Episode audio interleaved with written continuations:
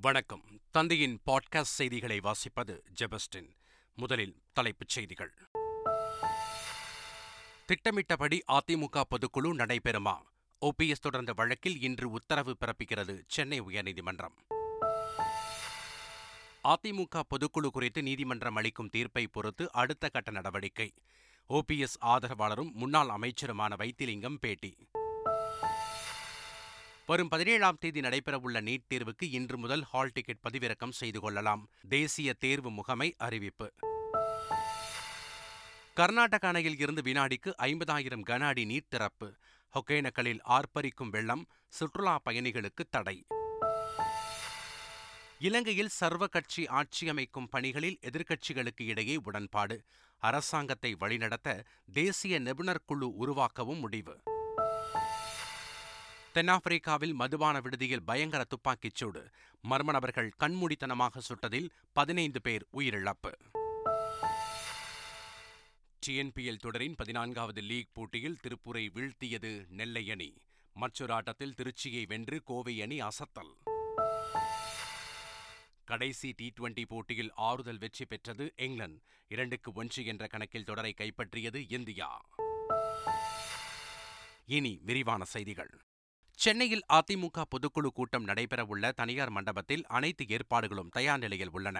அதிமுக பொதுக்குழு மற்றும் செயற்குழு கூட்டம் வானகரத்தில் உள்ள தனியார் திருமண மண்டபத்தில் இன்று நடைபெறவுள்ளது. முதலில் செயற்குழு கூட்டமும் அதனைத் தொடர்ந்து பொதுக்குழு கூட்டமும் நடத்த திட்டமிடப்பட்டுள்ளது. பொதுக்குழு செயற்குழு உறுப்பினர்கள் அரங்கத்திற்குள் வருவதற்கு அதிநவீன தொழில்நுட்பத்துடன் கூடிய பதினாறு நுழைவு வாயில்கள் அமைக்கப்பட்டுள்ளன. அடையாள அட்டையுடன் வரும் உறுப்பினர்கள் மட்டுமே அனுமதிக்கப்பட உள்ளனர் அதிமுக பொதுக்குழு கூட்டத்திற்கு தடை விதிக்க கோரிய வழக்கின் தீர்ப்பு இன்று காலை ஒன்பது மணிக்கு வெளியாக உள்ளது. ஜூன் இருபத்தி மூன்றாம் தேதி நடைபெற்ற அதிமுக பொதுக்குழு கூட்டத்தில் தீர்மானங்கள் நிராகரிக்கப்பட்டு ஜூலை பதினோராம் தேதி அடுத்த பொதுக்குழு நடைபெறும் என அறிவிக்கப்பட்டது.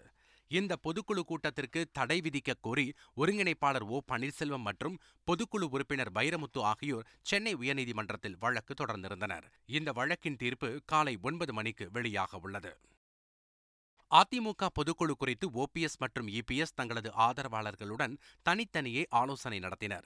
எடப்பாடி பழனிசாமி பொதுக்குழுவிற்கான ஏற்பாடுகள் மற்றும் பணிகள் குறித்து கேட்டறிந்தார். இதேபோல் ஓ பன்னீர்செல்வமும் பொதுக்குழு தொடர்பாக இன்று வெளியாகும் உயர்நீதிமன்ற தீர்ப்பை பொறுத்து அடுத்த கட்ட நடவடிக்கை மேற்கொள்வது குறித்து ஆலோசனை நடத்தினார். இதற்கிடையே செய்தியாளர்களிடம் பேசிய முன்னாள் அமைச்சரும் ஓபிஎஸ் ஆதரவாளருமான வைத்திலிங்கம் பொதுக்குழு குறித்து நீதிமன்றம் அளிக்கும் தீர்ப்பை மதித்து நடக்க உள்ளதாக தெரிவித்தார்.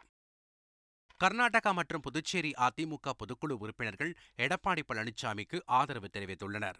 கர்நாடக மாநில அதிமுக செயலாளர் எஸ் டி குமார் தலைமையில் பொதுக்குழு உறுப்பினர்கள் பனிரண்டு பேர் சென்னை பசுமை வழிச்சாலை இல்லத்தில் எடப்பாடி பழனிசாமியை நேரில் சந்தித்து ஆதரவு தெரிவித்தனர். புதுச்சேரியில் செய்தியாளர்களிடம் பேசிய அதிமுக கிழக்கு மாநில செயலாளர் அன்பழகன் ஐம்பத்தாறு பொதுக்குழு உறுப்பினர்களில் நாற்பத்தாறு பேர் எடப்பாடி பழனிசாமி பொதுச் செயலாளராக வேண்டுமென ஒப்புதல் கடிதம் அளித்துள்ளதாக தெரிவித்தார். காங்கிரஸ் எம்பி விஜய் வசந்த் இல்ல திருமண விழாவில் முதலமைச்சர் ஸ்டாலின் பங்கேற்று மணமக்களை வாழ்த்தினார். முன்னாள் நாடாளுமன்ற உறுப்பினர் வசந்தகுமாரின் மைத்துனரும் தமிழ்நாடு காங்கிரஸ் கமிட்டியின் பொதுச் செயலாளருமான எம். எஸ். காமராஜின் இல்ல திருமண விழா திருவான்மியூரில் நடைபெற்றது. திருமண விழாவில் பங்கேற்ற முதல்வர் ஸ்டாலின் பூங்கொத்து அளித்து மணமக்களை வாழ்த்தினார். எம்எல்ஏ உதயநிதி ஸ்டாலின் அமைச்சர் மெய்யநாதன் எம்பி திருநாவுக்கரசு காங்கிரஸ் மூத்த தலைவர் இவி கே. எஸ். இளங்கோவன் உள்ளிட்ட பலரும் விழாவில் பங்கேற்று மணமக்களை வாழ்த்தினர். இலங்கையில் இனச்சிக்கலை முழுமையாக தீர்த்து வைக்காத வரை அந்நாட்டின் பொருளாதார வீழ்ச்சியை சரிசெய்ய முடியாது என நாம் தமிழர் கட்சியின் தலைமை ஒருங்கிணைப்பாளர் சீமான் தெரிவித்துள்ளார். இதுகுறித்து அவர் வெளியிட்டுள்ள அறிக்கையில் இலங்கையில் மக்கள் புரட்சி வெடித்து கோத்தபய ராஜபக்சேவின் ஆட்சி வீழ்ந்திருப்பது எதிர்பார்த்த ஒன்றுதான் என தெரிவித்துள்ளார். இலங்கையின் பொருளாதார வீழ்ச்சிக்கு இனச்சிக்கல்தான் காரணம் எனவும் இதில் இந்திய அரசு தமிழர்களுக்கு துணை நிற்க வேண்டும் என்றும் சீமான் வலியுறுத்தியுள்ளார். குமரியின் குற்றாலம் என அழைக்கப்படும் திருப்பரப்பருவியில் சுற்றுலாப் சுற்றுலா பயணிகளின் கூட்டம் அலைமோதியது விடுமுறை நாளான நேற்று தமிழகம் மட்டுமல்லாமல் வெளி மாநிலங்களில் இருந்தும் ஏராளமான சுற்றுலா பயணிகள் குவிந்தனர். கன்னியாகுமரி மாவட்டத்தில் ஒரு வார காலமாக பெய்து வரும் சாரல் மழை காரணமாக அருவியில் தண்ணீர் வரத்து அதிகரித்துள்ளது. இதனால் அருவியில் குளித்தும் நீச்சல் குளத்தில் நீராடியும் சுற்றுலா பயணிகள் உற்சாகத்துடன் பொழுதை கழித்தனர். கர்நாடக அணைகளில் தண்ணீர் திறக்கப்பட்ட நிலையில் ஒகேனக்கல் அருவிகளில் வெள்ளம் பெருக்கெடுத்துள்ளதால் சுற்றுலா பயணிகள் குளிக்க தடை விதிக்கப்பட்டுள்ளது. காவிரி நீர்பிடிப்பு பகுதிகளில் பெய்து வரும் கனமழையின் காரணமாக கர்நாடகாவில் உள்ள கபினி மற்றும் கிருஷ்ணராஜசாகர் அணைகளில் இருந்து ஐம்பதாயிரம் கன அடி நீர் திறந்துவிடப்பட்டுள்ளது இதனால் காவிரி ஆற்றில் வெள்ளப்பெருக்கு ஏற்பட்டுள்ளது. காவிரி கரையோர மக்கள் பாதுகாப்பாக இருக்குமாறு அறிவுறுத்தப்பட்டுள்ளனர். ஒகேனக்கல் அருவிகளுக்கு வருவதற்கு சுற்றுலா பயணிகளுக்கு தடை விதிக்கப்பட்டுள்ளது. நீட் தேர்வுக்கு விண்ணப்பித்தவர்கள் இன்று முதல் தங்களது ஹால் டிக்கெட்டை பதிவிறக்கம் செய்து கொள்ளலாம் என தேசிய தேர்வு முகமை தெரிவித்துள்ளது. வரும் பதினேழாம் தேதி நீட் தேர்வு நடைபெறவுள்ள நிலையில் விண்ணப்பதாரர்கள் அதற்கான ஹால் டிக்கெட்டை NEET dot NTA dot NIC dot IN என்ற இணையதளத்தில் பதிவிறக்கம் செய்து கொள்ளலாம் என தேசிய தேர்வு முகமை தெரிவித்துள்ளது. நெல்லையில் நெல்லையப்பர் கோயில் ஆணி திருவிழாவை ஒட்டி நடைபெற்ற கங்காளநாதர் திருவீதி உலாவில் ஏராளமான பக்தர்கள் கலந்து கொண்டு சுவாமி தரிசனம் செய்தனர். நெல்லையப்பர் கோவிலில் ஆணி திருவிழா கடந்த மூன்றாம் தேதி கொடியேற்றத்துடன் தொடங்கி நடைபெற்று வருகிறது. திருவிழாவின் எட்டாம் நாளான நேற்று கங்காளநாதர் கையில் திருவூட்டுடன் தங்கச்சப்பரத்தில் எழுந்தருளி வீதி உலா வந்தார். இதில் ஏராளமான பக்தர்கள் கலந்து கொண்டு சுவாமி தரிசனம் செய்தனர். மதுரையில் எய்ம்ஸ் மருத்துவமனை கட்டுமான பணிகள் விரைவில் தொடங்கும் என அமைச்சர் மா. சுப்பிரமணியன் தெரிவித்துள்ளார். மதுரை மாவட்டம் கொட்டாம்பட்டியில் கொரோனா தடுப்பூசி முகாமை தொடங்கி வைத்த பின்னர் செய்தியாளர்களை சந்தித்த அவர் எய்ம்ஸ் மருத்துவமனை கட்டுமானப் பணிகளுக்கு விரைவில் ஒப்பந்த புள்ளி கோரப்படும் என தெரிவித்தார். அந்த மருத்துவமனையின் கட்டமைப்பு குறித்த அந்த டிசைன் மிக விரைவில் வெளியிடப்படவிருக்கிறது. ஒரு ரெண்டு மாதங்களில் கட்டுமான பணிகள் அதற்கான டெண்டர் ப்ராசஸ் என்பதும் தொடங்க தொடங்கி ஒரு ஐந்தாறு மாதங்களில் பணி நடைபெறவிருக்கிறது. சென்னையில் மழைநீர் வடிகால் அமைக்கும் பணிகள் நாற்பது சதவீதம் நிறைவு பெற்றுள்ளதாக சென்னை மாநகராட்சி மேயர் பிரியா தெரிவித்துள்ளார். சென்னை சைதாப்பேட்டையில் செய்தியாளர்களிடம் பேசிய அவர் சென்னையில் ஆயிரத்து முப்பது கிலோமீட்டர் நீளத்திற்கு மழைநீர் வடிகால் அமைக்கும் பணிகள் நடைபெற்று வருவதாக தெரிவித்தார். அதில் தற்போது நாற்பது சதவீத பணிகள் நிறைவு பெற்றுள்ளதாகவும் செப்டம்பர் மாதத்திற்குள் பணிகள் முழுமையாக நிறைவு பெறும் என்றும் தெரிவித்தார். சரியாக பணியாற்றாத மழைநீர் வடிகால் ஒப்பந்ததாரர்கள் மீது நடவடிக்கை பாயும் என்றும் அவர் கூறினார். இது ஃபார்ட்டி பர்சன்ட் ஒர்க் இப்போ வரைக்கும் கம்ப்ளீட் ஆயிருக்கு ஓவராலாக சென்னையில். ஸோ நாங்கள் செப்டம்பருக்குள்ளே கம்ப்ளீட் பண்ணணும் அப்படின்னு சொல்லிட்டு நாங்கள் கான்ட்ராக்டர்ஸ் எல்லாருக்குமே சொல்லியிருக்கோம். இப்போ ஒர்க்கும் நல்லா ஃபாஸ்ட்டாக நடந்துட்டுருக்கு. இயற்கை வேளாண் விஞ்ஞானி நம்மாழ்வாருக்கு பாரத ரத்னா விருது வழங்க வேண்டும் என பாஜக மாநில செயற்குழு கூட்டத்தில் தீர்மானம் நிறைவேற்றப்பட்டதாக பாஜக தேசிய குழு உறுப்பினர் பொன் ராதாகிருஷ்ணன் தெரிவித்துள்ளார். வேலூர் அரப்பாக்கத்தில் பாஜகவின் மாநில செயற்குழு கூட்டம் அக்கட்சியின் மாநில தலைவர் அண்ணாமலை தலைமையில் நடைபெற்றது. இந்த செயற்குழு கூட்டத்தில் தமிழகத்தைச் சேர்ந்த இயற்கை விவசாயி நம்மாழ்வாருக்கு மத்திய அரசு பாரத ரத்னா விருது வழங்க வேண்டும் எனவும் கச்சத்தீவை மீட்க மத்திய அரசு எடுத்து வரும் முயற்சிக்கு பாராட்டு தெரிவித்தும் தீர்மானம் நிறைவேற்றப்பட்டதாக பொன் ராதாகிருஷ்ணன் தெரிவித்துள்ளார். சின்னத்திரை நடிகர் சங்க தேர்தலில் தலைவர் பதவிக்கு போட்டியிட்ட சிவன் ஸ்ரீனிவாசன் வெற்றி பெற்றுள்ளார். பொதுச் செயலாளர் பதவிக்கு போட்டியிட்ட நடிகர் போஸ் வெங்கட் முன்னூற்று நாற்பத்தி ஒன்பது வாக்குகள் பெற்று வெற்றி பெற்றுள்ளார். அதேபோல் பொருளாளர் பதவிக்கு போட்டியிட்ட சுப்பிரமணியம் ஜெயந்த் இருநூற்று தொன்னூறு வாக்குகள் பெற்று வெற்றி பெற்றுள்ளார். துணைத் தலைவர் இணைச் செயலாளர்கள் மற்றும் செயற்குழு உறுப்பினர்கள் பதவிக்காக பதிவான வாக்குகள் இன்று எண்ணப்படவுள்ளது. சுற்றுச்சூழலுக்கு சேவை செய்வதே இயற்கை விவசாயம் என பிரதமர் நரேந்திர மோடி தெரிவித்துள்ளார். குஜராத் மாநிலம் சூரத்தில் இயற்கை விவசாய மாநாடு நடைபெற்று வருகிறது. இந்த மாநாட்டில் இயற்கை விவசாயத்தை ஏற்றுக்கொண்ட ஆயிரக்கணக்கான விவசாயிகள் மற்றும் விவசாய பிரதிநிதிகள் நேரடியாக கலந்து கொண்டுள்ளனர். இந்த மாநாட்டில் காணொலி வாயிலாக பங்கேற்று பேசிய பிரதமர் மோடி இயற்கை முறையில் விவசாயம் செய்வது பூமிக்கு செய்யும் சேவை என தெரிவித்தார். மேலும் இயற்கைக்கும் சுற்றுச்சூழலுக்கும் சேவை செய்வதே இயற்கை விவசாயம் என்றும் அவர் கூறினார். ஜம்மு காஷ்மீர் மாநிலம் அமர்நாத்தில் மேகவெடிப்பால் ஏற்பட்ட வெள்ளம் மற்றும் நிலச்சரிவில் சிக்கியவர்களை மீட்கும் பணிகள் தொடர்ந்து நடைபெற்று வருகின்றன. எனினும் மலைப்பகுதி என்பதால் மீட்புப் பணிகளில் தொய்வு ஏற்பட்டுள்ளதாக மீட்புக் குழுவினர் தெரிவித்துள்ளனர். அமர்நாத்தில் பனிலிங்கத்தை தரிசிக்க சென்றவர்கள் மேக வெடிப்பு ஏற்பட்டு திடீர் வெள்ளத்தில் சிக்கிக் கொண்டனர். இதில் பதினாறு பேர் உயிரிழந்த நிலையில் நாற்பதற்கும் மேற்பட்டோர் மாயமாகியுள்ளனர் மாயமானவர்களை தேடும் பணிகள் தீவிரப்படுத்தப்பட்டுள்ளன. தெலங்கானாவில் அடுத்த ஐந்து நாட்களுக்கு கனமழை எச்சரிக்கை விடுக்கப்பட்டுள்ளதால் அடுத்த மூன்று நாட்களுக்கு பள்ளிகள் கல்லூரிகளுக்கு விடுமுறை அறிவிக்கப்பட்டுள்ளது. இந்திய வானிலை ஆய்வு மையத்தின் எச்சரிக்கையை தொடர்ந்து ஹைதராபாத்தில் அதிகாரிகளுடன் முதலமைச்சர் சந்திரசேகர ராவ் ஆலோசனை நடத்தினார். பின்னர் முன்னெச்சரிக்கை நடவடிக்கைகளை உடனடியாக மேற்கொள்ள அதிகாரிகளுக்கு உத்தரவிட்டார். மேலும் வரும் பதிமூன்றாம் தேதி வரை அனைத்து பள்ளிகள் கல்லூரிகளுக்கும் விடுமுறை அறிவித்துள்ளார். கர்நாடக மாநிலத்தின் கடலோர மாவட்டங்களில் பெய்து வரும் கனமழை காரணமாக குடகு மாவட்டத்தில் ஆறுகளில் வெள்ளப்பெருக்கு ஏற்பட்டுள்ளது. தட்சிண கன்னடா உடுப்பி உத்தர கன்னடா உள்ளிட்ட பகுதிகளில் தொடர்ந்து பெய்து வரும் கனமழையால் ஆறுகளில் வெள்ளப்பெருக்கு ஏற்பட்டு விளைநிலங்கள் மற்றும் தாழ்வான பகுதிகளிலும் தண்ணீர் புகுந்துள்ளது. இதனிடையே தக்ஷண கன்னடா உடுப்பி குடகு ஆகிய மாவட்டங்களுக்கு அடுத்த ஐந்து நாட்களுக்கு ரெட் அலர்ட் எச்சரிக்கை விடுக்கப்பட்டுள்ளது. மலையாள நடிகை கடத்தல் வழக்கில் முதல் குற்றவாளியான பல்சர் சுனில் மேலும் சில நடிகைகளை புகைப்படம் எடுத்து மிரட்டியுள்ளதாக முன்னாள் கேரள டிஜிபி ஸ்ரீலேகா தெரிவித்துள்ளார். முன்னாள் டிஜிபி ஸ்ரீலேகா தனது யூடியூப் சேனலில் நடிகை கடத்தல் வழக்கு தொடர்பாக கருத்துக்களை பதிவு செய்துள்ளார். அதில் நடிகை கடத்தல் வழக்கின் முதல் குற்றவாளியான பல்சர் சுனில் மேலும் சில நடிகைகளை புகைப்படங்கள் எடுத்து மிரட்டியதாக குறிப்பிட்டுள்ளார். நடிகை தாக்கப்பட்ட போது தான் சிறைத்துறை டிஜிபியாக இருந்ததாகவும் பல்சர் சுனில் குறித்து தன்னுடன் சில நடிகைகள் பேசியதாகவும் ஸ்ரீலேகா தெரிவித்துள்ளார்.